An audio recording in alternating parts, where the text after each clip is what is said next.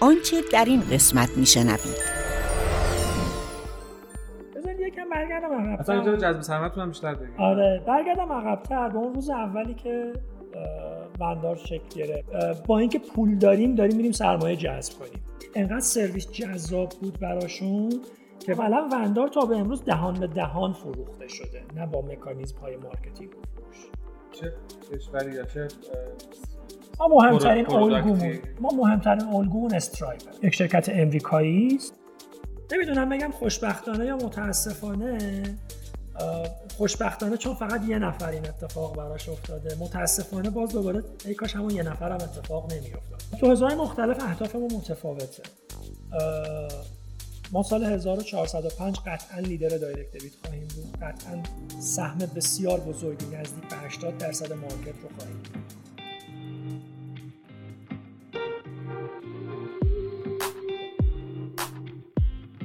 همه چیز رو ریختیم از اول و مثل اون ساختیم. خب من تصمیم خودم رو گرفته بودم و دیگه نمی‌خواستم کار باشم آنان که زندگی را بر پایه شایستگی خود می‌خواستند.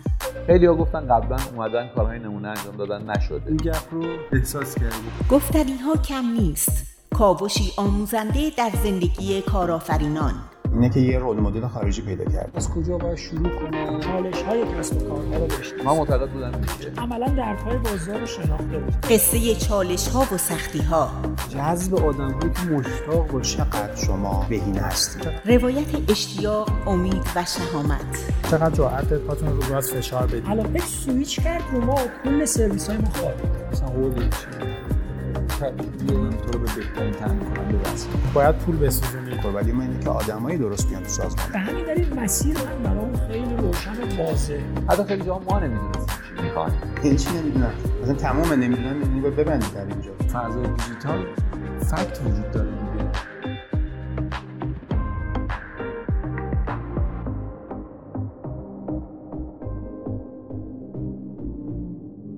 پادکست شعا اپیزود شماره 9 وندار. بخش دوم.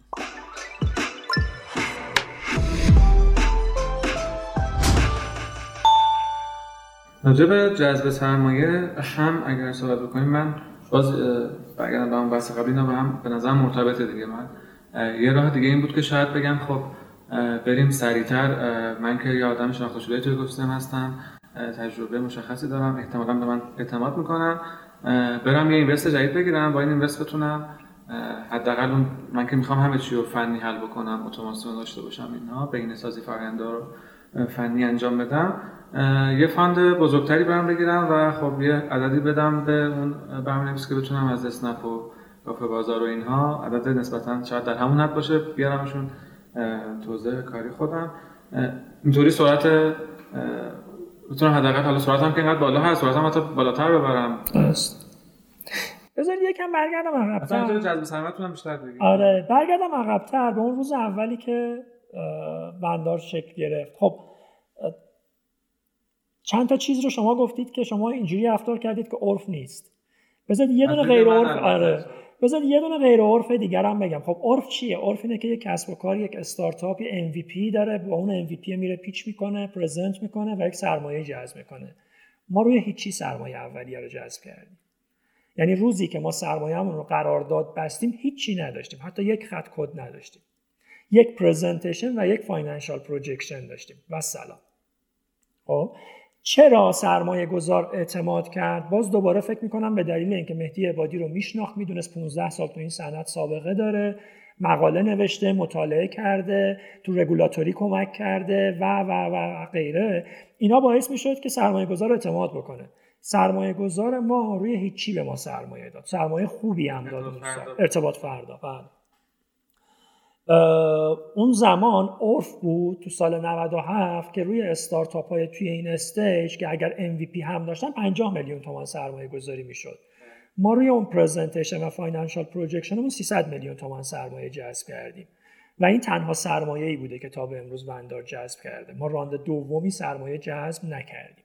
دلیلش هم اینه که خیلی زود بریک ایونت شدیم. خیلی زود به نقطه سر به سری عملیاتی. ما مال ماه هشتم. به نقطه سر به سری عملیاتی رسیدیم. یعنی هر هزینه در طول ماه داشتیم خودمون هم به میزان همون درآمد داشتیم. ماه دهم سرمایه اولیه‌مون هم در آوردیم. یعنی کاملا بریک ایون شدیم و از ماه دهم به بعد سودده بودیم. خب؟ این باعث شد که نیاز به سرمایه دیگه نداشتیم. عملا انقدر رشدمون خوب بود تو این زمینه که هزینه های خودمون رو خودمون کاور داشتیم می‌کردیم. ولی مهدی عبادی می‌تونست بره می‌تونست بره سرمایه جذب کنه. و یه پول بیشتر و من میگم سرعت این سرعت رو بیشتر کنیم آیا این سرعتمون زیاد بود دیگه؟ می‌دونی؟ آره زیادتر از اون الان رسیده به اون نقطه. الان رسیده به زود بود. بله زود بود. من مثلا جوون مثلا می‌خوام بگم شاید اسمشو مثلا جاه طلبی می‌دونیم مثلا زودتر از این بریم نه جاه طلبی نیست تو خوبه برای بعضیا. به نظر من بایستی سرمایه به موقع جذب بشه. گاهی اوقات شما لازم 6 ماه بار سرمایه جذب کنید یک سال یه بار سرمایه جذب کنید. گاهی اوقات برای کسب و کاری مثل ما لازم بود که ما بین سرمایه اولیه‌مون تا سرمایه بعدیمون دو سال و نیم سه سال فاصله باشه. خب؟ ما الان رسیدیم به یک نقطه‌ای پاهامون سفته جای سفت ایستادیم و مطمئنیم به خودمون حالا با اینکه پول داریم داریم میریم سرمایه جذب کنیم. سرمایه گذار دیگه بیاریم شیر هولدر دیگه بیاریم تو مجموعمون اما هدفمون فقط پول نیست. الان سهامدارانی که دارن به وندار اضافه میشن کاملا با نگاه استراتژیکن.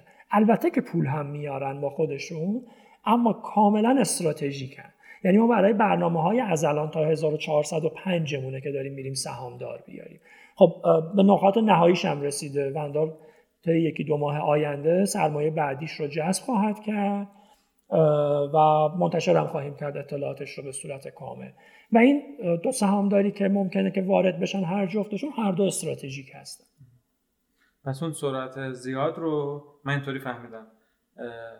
یه جاهایی من باید شاید کمی سرعت زیاد رو فدای این بکنم که یک زمانی بالاخره بگذره و من به یک بلوغی برسم. این زمانه به نظرتون نیازه که بگذره و من تو این زمان سعی بکنم که به شما جاپامو سفتر بکنم. اون فاند مثلا زودتری که می‌خوام بگیرم شاید بدون این بلوغه شاید کمی خودش آسیبزا بشه سم بشه بله. بذارید من جمله شما یک بار دیگه با یکم اصلاح کوچیک بگم. نه سرعت زیاد خوبه. یعنی شما نباید سرعت رشدتون رو متوقف بکنید به دلیل اینکه حالا می‌خوام می‌خوام بالغ بشم. این اشتباهه. این شما رو در حقیقت می‌بره تو یک نقطه‌ای که ممکنه منجر به شکستتون بشه. ما چون سرعت رشدمون زیاد بود نخواستیم دیگه از اون بیشترش بکنیم. دلیلی نداشت از اون بیشترش بکنیم. و فکر می‌کنم استراتژی درستی بود. شاید اگر مثلا ما دو سال پیش سرمایه بعدیمون رو جذب می‌کردیم یک سال پیش سرمایه بعدیمون رو جذب می‌کردیم با یک نگاه سطحی تری سرمایه گذارمون رو انتخاب می‌کردیم. شاید اشتباه می‌کردیم. خب موقعیت هایی هم بود که اگر تصمیم می‌گرفتیم یه سرمایه رو از یک جای خاصی چیز بکنیم الان پشیمون بودیم. خب اما الان سرمایه گذاران خودمون رو خودمون انتخاب می‌کنیم. با یک نگاه عمیق تری با یک دقت بیشتری. ما لازم داشتیم این رو. سرعت هم زیاد بود. حالا یه به یک چیز دیگه هم اشاره بکنم. ما تیم marketing مون رو تازه داریم تشکیل میدیم. ما تا به امروز تیم marketing و فروش نداشتیم. انقدر سرویسامون داشت gap های بازار رو پر می‌کرد دردهای بازار رو پاسخ می‌داد که وندار بدون marketing و فروش الان تو این نقطه است.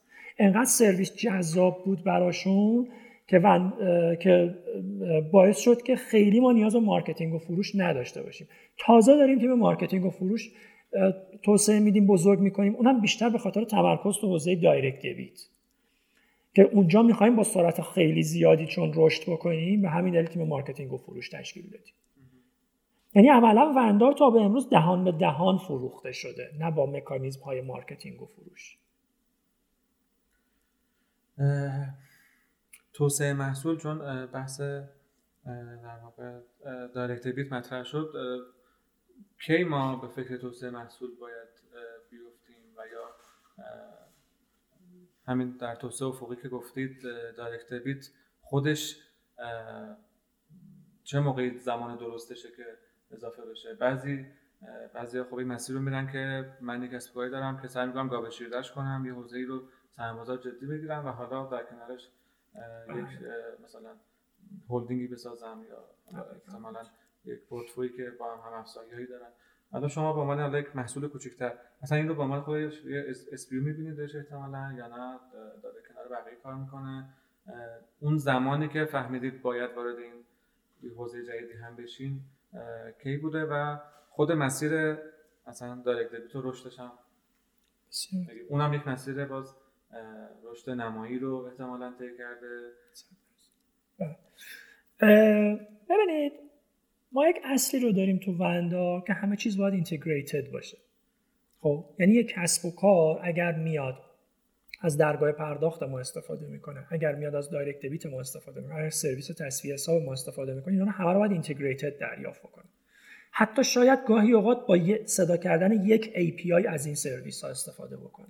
خب به همین دلیل نه ما اینا رو جدا نکردیم spin off نکردیم تیم رو جدا نکردیم. direct debit در دل ونداره اما خب برای اینکه توسعه محصول درست اتفاق بیفته مسیر خودش رو درست ما squad داریم. الان squad direct debit داریم squad درگاه پرداخت و اینا داریم. پرسیدین کی بایستی کسب و کار توسعه محصول رو داشته باشه؟ بله من فکر می‌کنم اون استراتژی درستیه. ما رفتیم توی درگاه پرداخت و تسویه حساب جای پای خودمون رو سفت کردیم یه گاو شیردهی اونجا ایجاد کردیم. گفتیم حالا میریم سراغ direct debit اونم تازه با یک squad دیگری یعنی تیم فنی مجزا PM مجزا و تیم طراحی مجزا حتی. خب؟ اما integrated. اما تو دل همین سیستممون. الان کسب و کارهایی که از وندار استفاده می‌کنن با یه دونه داشبورد فقط مواجهن. با یک داشبورد یکی دو صفحه‌ای ای مواجهن و همه این خدمات رو دارن توی همون یک داشبورد دریافت می‌کنن. جزایر متفاوت نیست. اینها رو حواسمون بوده بهشون. که یک سیستم اینتگریتد به وجود بیاریم زمان دقیق واردش بشیم. به نظرم دایرکت دیبیت رو هم با توجه به اینکه الان لیدر بازار هستیم کاملا زمان مناسبی وارد شدیم. یه زمانی که بازار داشته کاملا این رو طلب می‌کرده رقیب دیگری هم وجود نداره. ما هم زیر ساختای لازم رو برای ارائهش داریم. بهترین زمان. اجازه هم دادن یعنی بله. هم بانک ها بله دقیقا. توی بانک ها تو برخی از بانک ها ایجاد شده. توی برخی از بانک ها ما خودمون ایجاد کردیم حتی. مثلا در بانکی مثل آینده. خودش یه تیم فنی می‌خواد. دقیقا دقیقا آره. ببینید مثلا توی خود بانک آینده یک زیرساختی وجود داشت خب؟ اما مثلا conversion rate پایینی داشت. conversion rate ما چی تعریف می‌کنیم تو direct debit کاربری که کلیک می‌کنه رو دکمه direct debit رو تمدید خودکار تا زمانی که اجازه بده ما پول برداشت بکنیم. خب یه تعداد زیادی آدم برای اینکه امتحان بکنن کلیک می‌کنن روش اما ممکنه فرایند رو به انتها نرسونن و متوقف بکنن.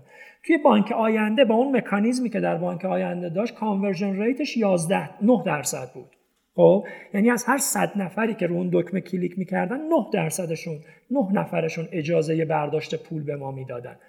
ما اومدیم رفتیم دیدیم مکانیزم غلطه. زیر ساخته در بانک آینده غلط طراحی شده. رفتیم با بانک آینده مذاکره کردیم زیر ساخت باز طراحی کردیم و خودمون نوشتیم. خب؟ و الان این conversion rate از 9 درصد رسیده به 45 درصد.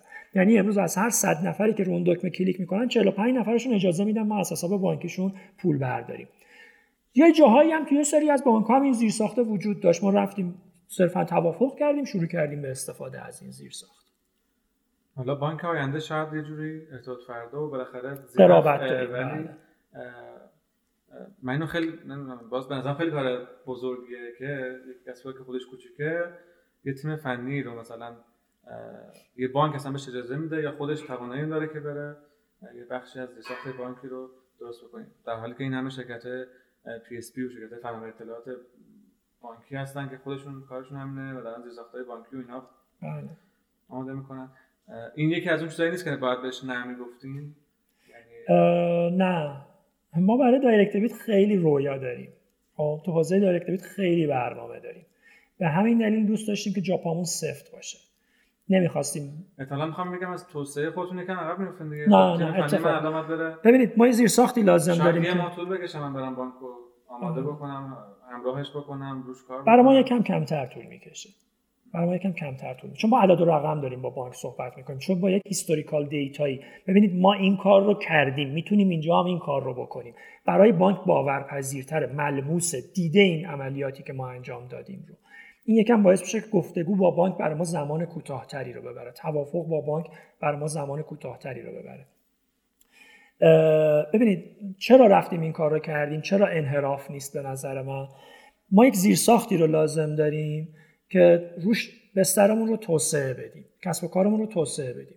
توی بانکی این بستره وجود داره میریم استفاده می‌کنیم. توی بانکی این زیرساخته وجود داره یکم مشکل داره میریم بهبودش میدیم. توی بانک این زیرساخته وجود نداره میریم ایجادش می‌کنیم.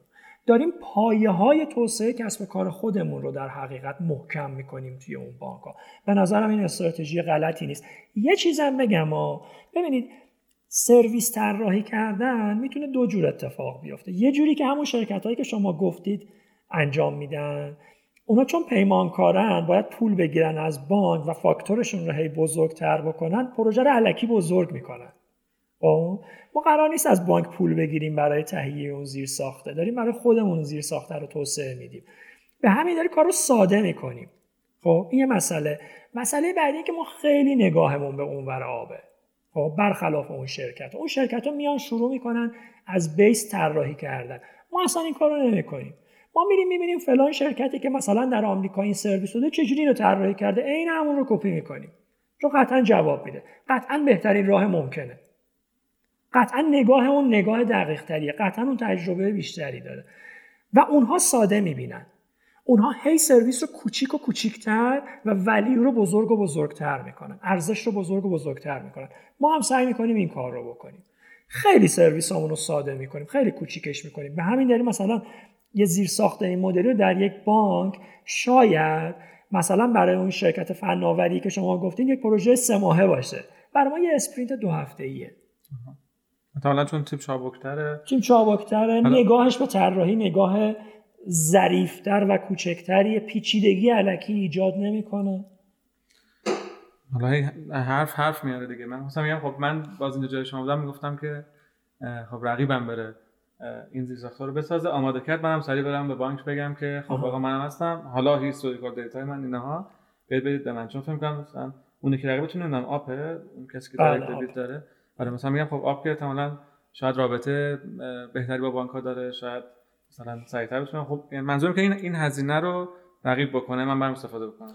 ببینید بالاخره مگر اینکه من وقتی میرم من این کار واسه بانک می‌کنم میگم خب آقای بانک چون دو سال به من تنفس بده مثلا انحصاری با من باشه بعد مثلا به بقیه هم. نمی ما این کارو. ما هیچ قرارداد انحصاری دو طرفه.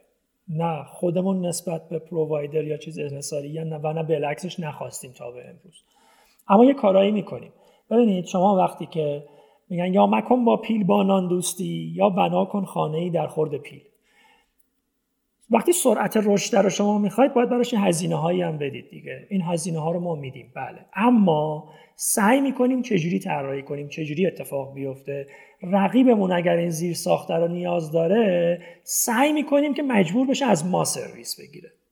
یعنی ما به رقیبمون سرویس ارائه بکنیم تو اون بانک. خب این استراتژی می‌تونه در برخی از بانک ها موفق باشه می‌تونه در برخی از بانک ها موفق نباشه. این رو می‌ذاریم به حساب اون هزینه ای که بایستی پرداخت بکنیم برای توسعه سریعتر و بیشتر. این توجیه. توجیه جدی بوده خب بریم راجع به مهارت های بنیانگذاران. بله. مدیران ارشدتون.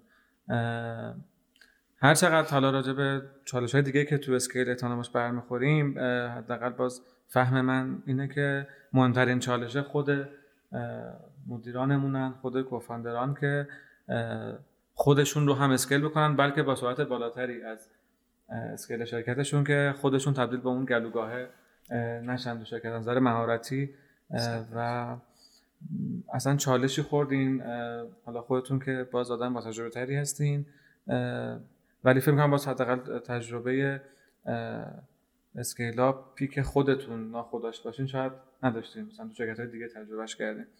اصلا چه چالش های خوردین و اگر آره یا نه ما بدونیم که به نظرتون چه چیزهایی مهمتره تو این چی رو به عنوان یک کوفاندر توصیه می‌کنین که زودتر روش کار کنیم اسکیلش کنیم در اون مهارت توسعه پیدا کنیم؟ بله. تو لایه تو شرکت یک لایه کوفاندری شیرهولدری داریم یک لایه مدیریت ارشد داریم. اینا رو اولا اصلا تفکیک بکنم که بتونم دقیق تر خدمتتون توضیح بدم. کوفاندرهای اولیه وندار سه نفر بودن. که در حقیقت یکیش من بودم که نقش مدیر عاملی رو داشتم و مدیریت محصول رو. یعنی من تقریبا میشه گفت دو ساله اولیه وندار مدیر محصول شرکت هم خودم بود کوفاندر بعدی سی بود.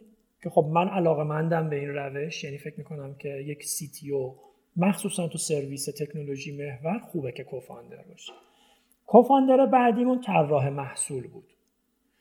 محمد مقصودی سی تی او ما و آرش گیتی طراح محصولمون. سه تا ما با هم کار رو شروع کردیم در ابتدای راه و فکر می‌کنم ترکیب مناسبی بود برای بنیانگذاران. اینم بس کنم. این این ترکیب کوفاندرم به نظر بازه بله. تعریف شد. من باز از دید خودم یا چیزی که احتمالاً شاید دیده باشم بیشتر اینکه فنی بازار. یک نفر بله بازار. حالا اون کسی که تخصص بازار رو داره product رو هم می‌فهمه داره کار product هم می‌کنه. ولی designer product رو باز جدا می‌کنیم و اینقدر اهمیت داره که میاد بله. جزء یا اگر دو تا فنی بود یا دو تا business باز ولی یک نفر فقط موضوعیت داشتن طراحی محصول رو هم. بله باز دوباره یکی از اصول بنیادی وندار اینه که همه چیز از نگاه محصول. خب یعنی ما به بچه ها میگیم هر اتفاقی رو بایستی از نگاه محصول ببینی حلش بکنی. مثلا نشون بعدا اضافه شد یعنی شما با یه فاصله چند ماهه. نه می‌دونستیم قراره بیاد. نمی‌تونست زود به ما اضافه بشه. با یه فاصله چند ماهه به ما اضافه شد آرش. یه اصل بنیادی داریم تو وندار همه چیز از نگاه محصول. هر مشکلی بایستی در محصول حل بشه. خب به همین دلیل محصول برای ما انقدر مهمه که یکی از کوفاندر هامون طراح محصوله. بازم این نگاهی بوده که از کشورهای دیگه برداشتیم و یعنی رفتیم دیدیم که اونجا اینجوری نگاه می‌کنن و این چه کشوری یا چه ما مهمترین الگومون ما مهمترین الگومون استرایپ بله. یک شرکت امریکایی است. تقریبا میشه گفت leader payment دنیاست لیدر پرداخت الکترونیک دنیاست و استانداردهای حوزه رو الان یه کمی Stripe داره تعیین می‌کنه. یعنی قبلا که فقط ویزا و Master بودن دیگه الان این شکلی نیست. الان Stripe داره یه جورایی استانداردهای یه حوزه ای رو تعیین می‌کنه. یعنی اونه که میگه چه شکلی بایستی اتفاق بیفته. ما هم نگاه همون به Stripe یه پرانتز این وسط باز کنم برمیگردیم بحث هم‌بنیان‌گذاران اینم اینم برای خود من سواله. اینکه من یه benchmark می‌خوام یه کسی رو می‌خوام که مسیرش رو بشناسم برم جلو. چقدر اون اطلاعات راجع به این کسی که شما راجع بهش می‌خواین الگو برداری بکنید زیاده؟ فکر می‌کنم حالا چون احتمالاً unicorn و ایناست مثلا بهش زیاد نوشتن. خیلی بزرگتر از unicorn خیلی بزرگتر از unicorn. وقتی من search کنم راجع بهش مثلا تو حوزه product مثلا این best practice رو داشتن. بله. احتمالا اینجور چیزا راجع بهش هست ولی وقتی نیست وقتی کمه اینا رو میگم چیکار می‌کردیم. اگر فرض کنیم حالا نداشتیم. چند تا چیز جالب بگم پس اینجا دیگه. شاید براتون عجیب باشه. unicorn که اول به شرکت هایی میگن که ارزششون بیشتر از یک میلیارد دلاره. درسته؟ Stripe 88 میلیارد دلار ارزش داره. بزرگ... یکی از بزرگترین شرکت های خصوصی دنیاست. Stripe یک فرهنگ سازمانی به شدت ویژه داره. به شدت ویژه که یکی از مهمترین ارزش های بنیادیشون شفافیته. به همین دلیل نه تنها دیگران در مورد Stripe زیاد حرف می‌زنن و زیاد مقاله می نویسن و زیاد مطلب محتوا تولید می‌کنن بلکه خود Stripe هم هر آن چیزی که داره رو منتشر می‌کنه. خب ساختار سازمانی Stripe الان شما می‌تونید تو اینترنت پیدا بکنید. ارزش های بنیادی Stripe رو می‌تونید تو اینترنت پیدا بکنید. ساختار منابع انسانیش رو می‌تونید تو اینترنت پیدا بکنید. چجوری design می‌کنه می‌تونید تو اینترنت پیدا بکنید. نکته جالبی که می‌خوام بهتون بگم اینه که اگر یک جایی اطلاعاتی رو پیدا نکردید بهشون ایمیل می‌زنید ازشون می‌پرسید و اونا جواب میده. این به شدت نکته جالبیه در مورد Stripe. ما خیلی موقع. document که زیاده. محتوا در مورد Stripe به شدت زیاده و نگاهشون به حوزه به شدت جذابه و اینو منتشر می‌کنن به راحتی. کاملا شفاف و مشخص. حتی استراتژی های آیندهشون رو منتشر می‌کنن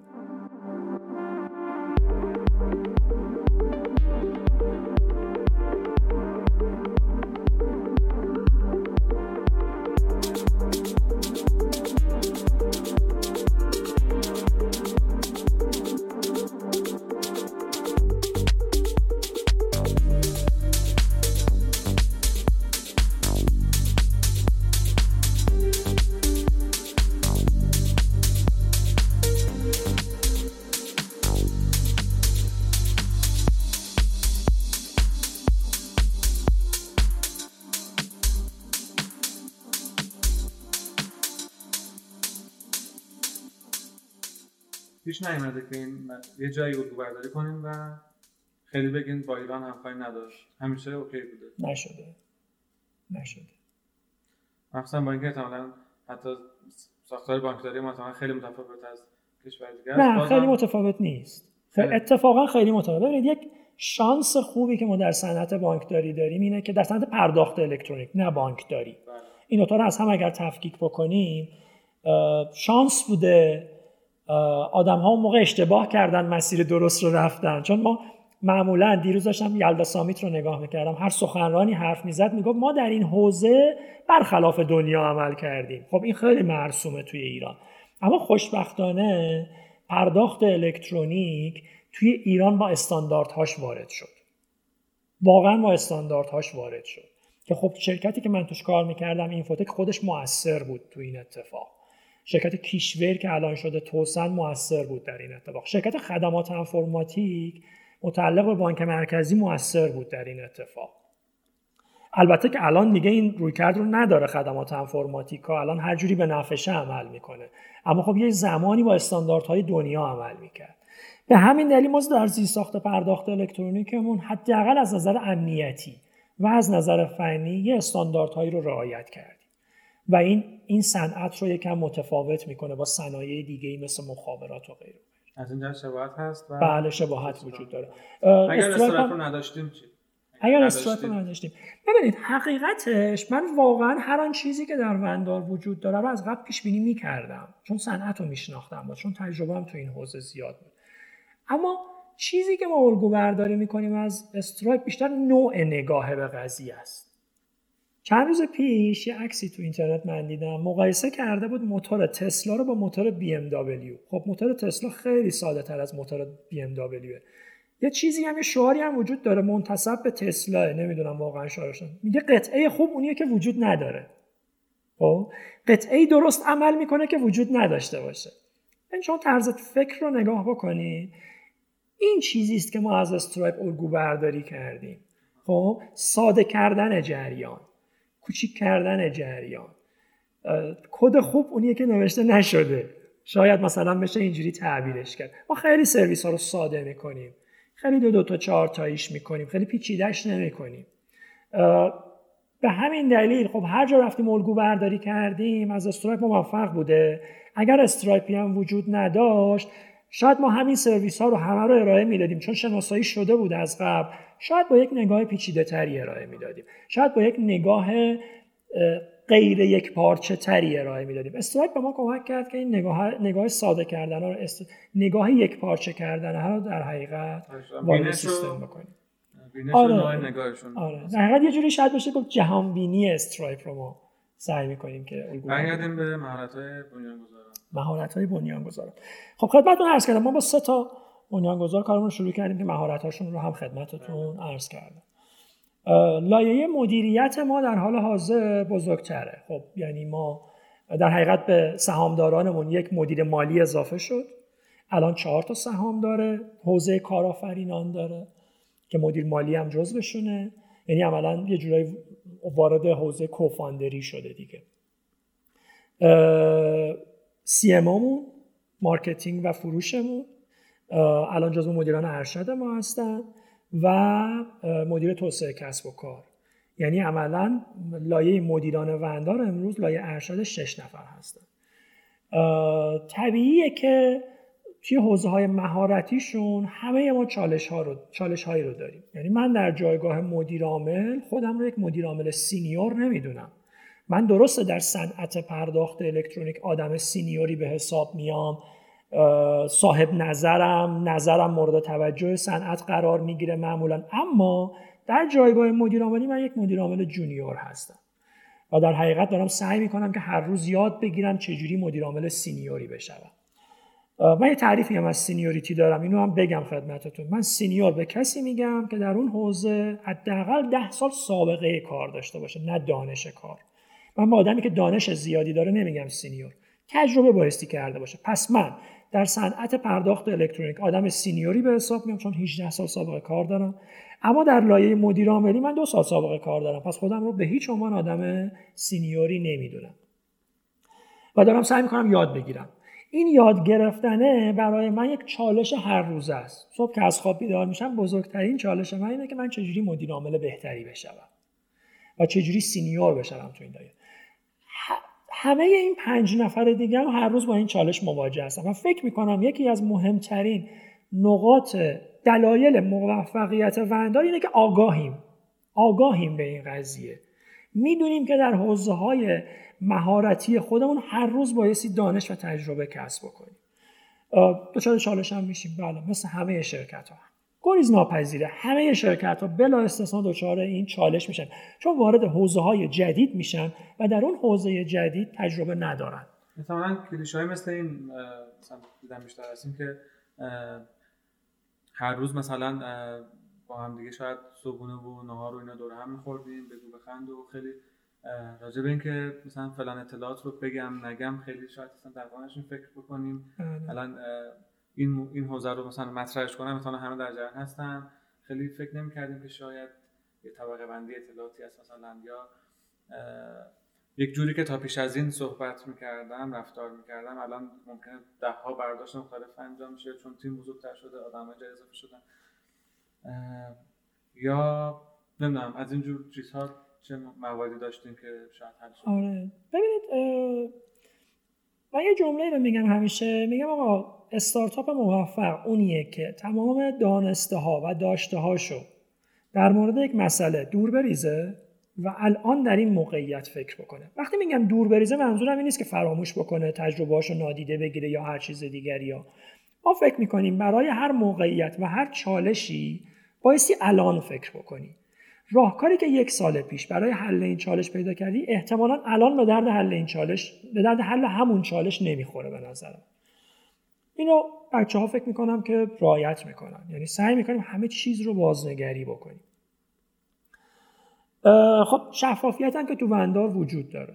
یعنی می‌تونم بگم با یک تقریب بسیار بالایی حتی تقریبا همه بچه ها می‌تونن بگن که درآمد وندار چقدر این رو به بیرون از وندار نمیگیم.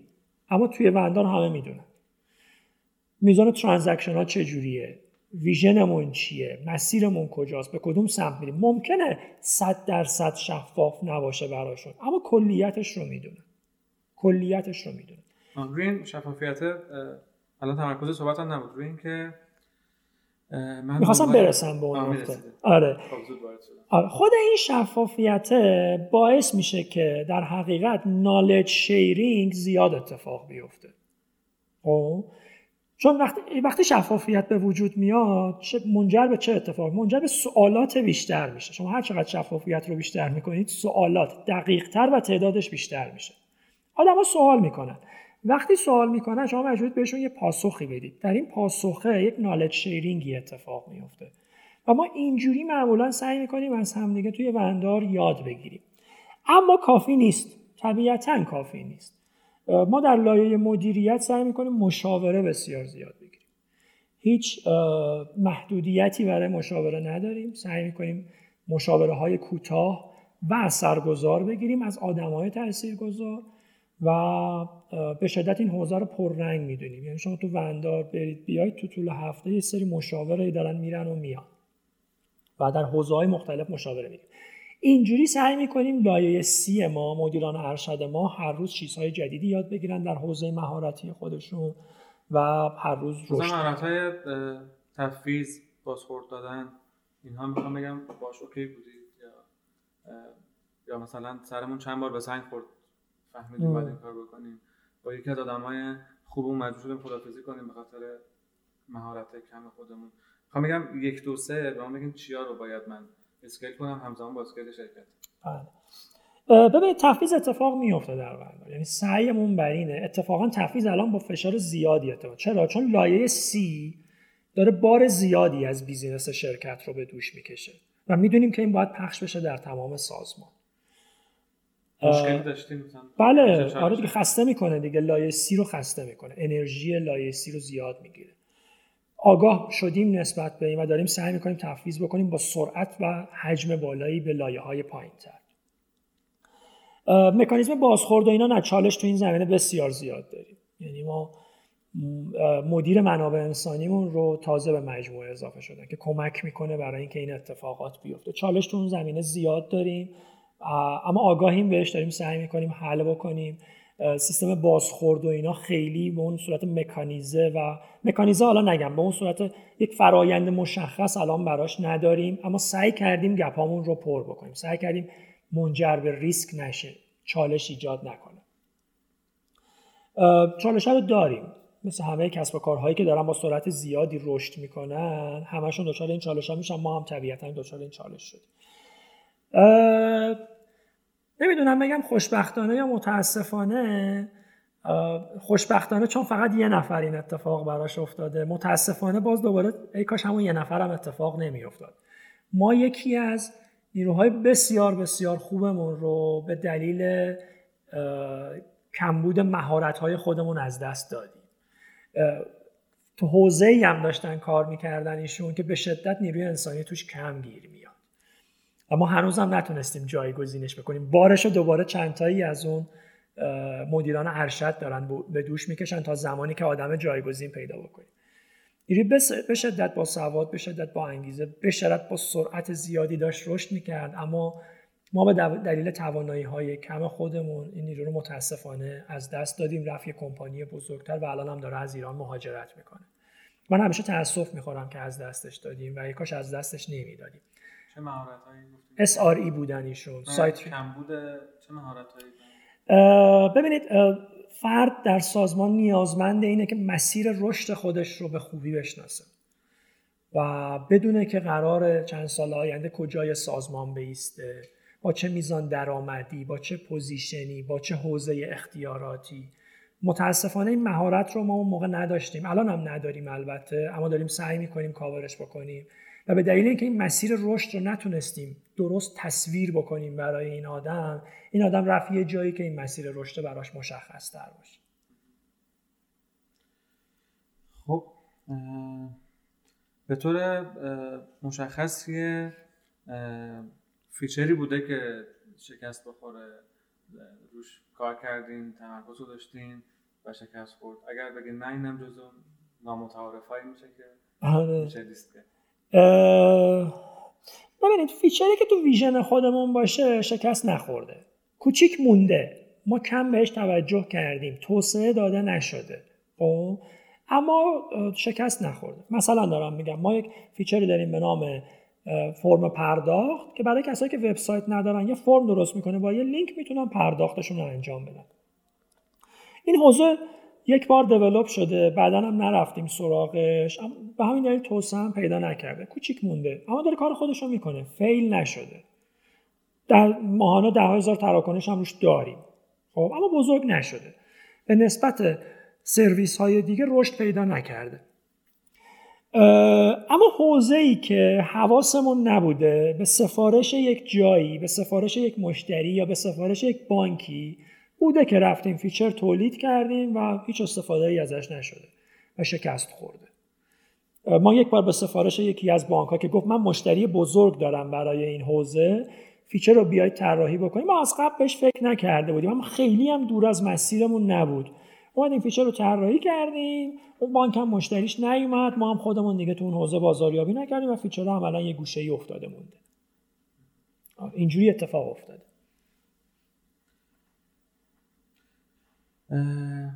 یک استارتاپی من دارم و الان تازه اون MVP رو ساختم وارد بازار کردم.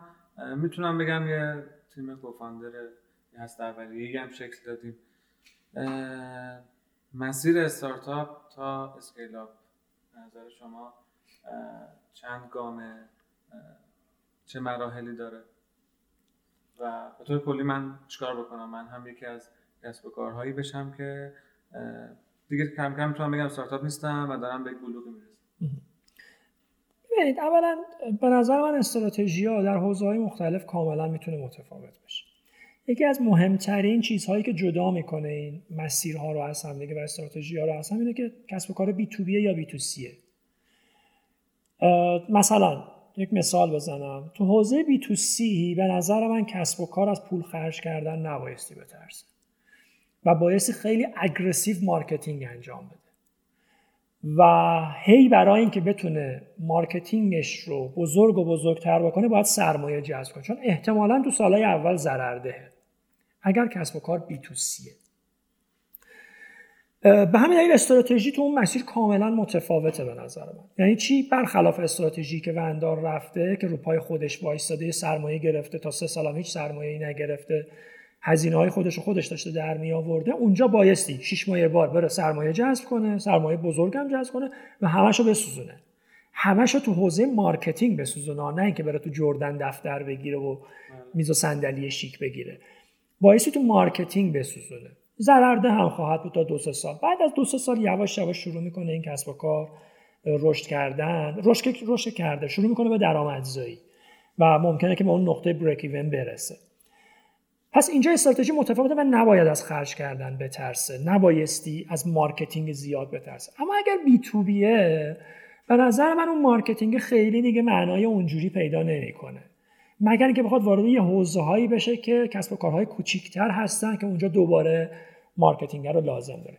اینجا بایستی چی کار بکنه تو حوزه B2B به نظرم بیشتر پولش رو بایستی تو حوزه توسعه محصول خرج بکنه. تحقیق مطالعه توسعه محصول طراحی محصول. خب کسب و کارهای بزرگ الان دارن سرویساشون از یه جایی دریافت می‌کنن. شما زمانی می‌تونید اینها رو جذب کنید که سرویس بهتری ارائه بدهید سرویس بهتر نیاز مطالعه بیشتر داره نیاز به طراحی محصول بهتری داره نیاز به فنی بهتری داره. به همین دلیل من به کسب و کارهای بی پیشنهاد می‌کنم که بیشتر پولشون رو توی توسعه محصولشون خرج بکنن و خیلی هم سراغ marketing نرن. چرا؟ چون کسب و کاره خیلی هم حالا از صفحه اینستاگرام و search گوگل و اینا نمیاد. شما باید باش جلسه بذارید. یعنی face to face عملیات فروش بایستی در موردش اتفاق بیفته. این دو تا مسیر رو من می‌تونم بگم که حالا سوال من از شما اینه اون کسب و کارتون کدوم یکی از این حوزه هاست B2B یا B2C ه هر کدوم از اینا باشه یکی از اون استراتژی هایی که من متصورم براش بهتره بایستی پیش گرفته بشه. برای B2C ها ولی marketing پرفشار که نیازمند جذب سرمایه جدی هست حتما توصیه می‌کنم. دقیقا. آره user base بزرگتر برای ما B2C ها خیلی مهمه. اصلا سرمایه گذار وقتی میاد تو business B2C سرمایه گذاری کنه اولین سوالش اینه که شما چند تا مشتری داری چند تا نصب داری؟ چند تا ورودی رو وبسایتت داری اگر اپلیکیشن نیست و وبسایت. اینا خیلی پارامترهای مهمی هن. این marketing پرفشاره چه موقعیه من MVP الان توی بازار تازه شروع کردم. marketing پرفشار قطعا رو MVP نبایستی اتفاق بیفته به نظر من. و بایستی یه کم که پاس سفت شد قدم هامون سفت شد اون موقع بایستی پرفشار اتفاق بیفته. feedback پشتیبانیه به نظر من. چه تعداد بار پشتیبانی من هر feature ی که دارم میدم چه تعداد بار پشتیبانی دارم اضافه می‌کنم رو پشتیبانی؟ خب اگر تعدادش کمه میگم okay الان سرویسم تو یک جای خوبی اگر مصرف کنندم داشته باشه ها. یعنی که من صرفا مثلا 100 هزار تا user داشته باشم اما مصرف کنه paid user اگر نداشته باشه یعنی من هنوز جام سفت نیست. یعنی به یک نیاز صحیحی در بازار پاسخ ندادم. حالا با هر مکانیزمی 100 هزار تا اصلا اومدن نصب کردن. اگر دارن استفاده می‌کنن و من feature میدم بار پشتیبانی زیادی نمیاد روی محصولم یعنی پاهم جای سفتیه. حالا می‌تونم برم burn بکنم. حالا می‌تونم برم پول توی marketing بسوزونم. خیلی خوب. دستتون هم درد نکنه راجع به برنامه توسعه آینده خود وندار بشنویم. تا همون 405 که ترسیم کردیم. بله. ما وندار رو کجا خواهیم دید و تو حوزه‌های مختلف اهدافمون متفاوته. ما سال 1405 قطعا لیدر دایرکت دبیت خواهیم بود. قطعا سهم بسیار بزرگی نزدیک به 80 درصد مارکت رو خواهیم گرفت. در کلان قضیه ما سال 1405 تبدیل میشیم به بانک کسب و کارها. یه بانکی که کسب و کارها براشون جذابه و خدمات خودشون رو از وندار دریافت می‌کنن. وقتی دارم راجع به بانک صحبت می‌کنم شبیه این بانک هایی که الان می‌بینیم نیستن و طبیعتا بانک مرکزی مجوزی به ما نخواهد داد برای بانک شدن.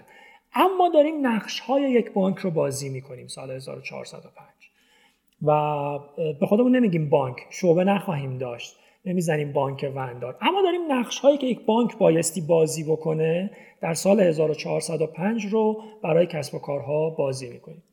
در حوزه درگاه پرداخت و تصویه حساب هم احتمالا یکی از سه بازیگر مهم بازار خواهیم و برنامه برای خارج از ایران هم هست؟ متاسفانه در لایه کور بیزینس وندار به هیچ عنوان امکان ورود به بازارهای دنیا وجود نداره برای ایران و دلیلش هم تحریم هاست و قطع ارتباط با دنیا. بالاخره ما با دنیا ارتباطمون قطع در حال حاضر و نمی‌تونیم مراوده مالی داشته باشیم. حتی گفتگو هم به سختی اتفاق میفته. به همین دلیل در لایه core business وندار فعلا چشماندازی رو نمی‌بینیم برای حضور در بیرون از ایران. ممکنه که وندار یک روزی در یک کشور دیگه خدمات خودش رو duplicate بکنه کپی بکنه و اونجا هم سرویس بده. اما توسعه بازار وندار به بیرون از ایران. اونجوری که در ذهن ما وجود داره بعید می‌دونم اتفاق بیفته. اما در لایه نیش مارکت ها و حوزه های جانبی چرا؟ اتفاقا برنامه هایی رو داریم برای ورود به بازار دنیا. و کلام آخر. اگر کلام آخر. چیزی راجع به وندار می‌خواین بگیم که بحثمون نرسید بهش یا برای مخاطبایی که می‌خوان مسیر مقیاس پذیر رو در آینده طی بکنن. شاید خیلی در حوزه مقیاس پذیری من در کسب و کارهای دیگه حرفی برای گفتن نداشته باشم. متاسفانه یا خوشبختانه من فقط و فقط متخصص fintech م و fintech رو به خوبی می‌شناسم حوزه های متفاوتش رو.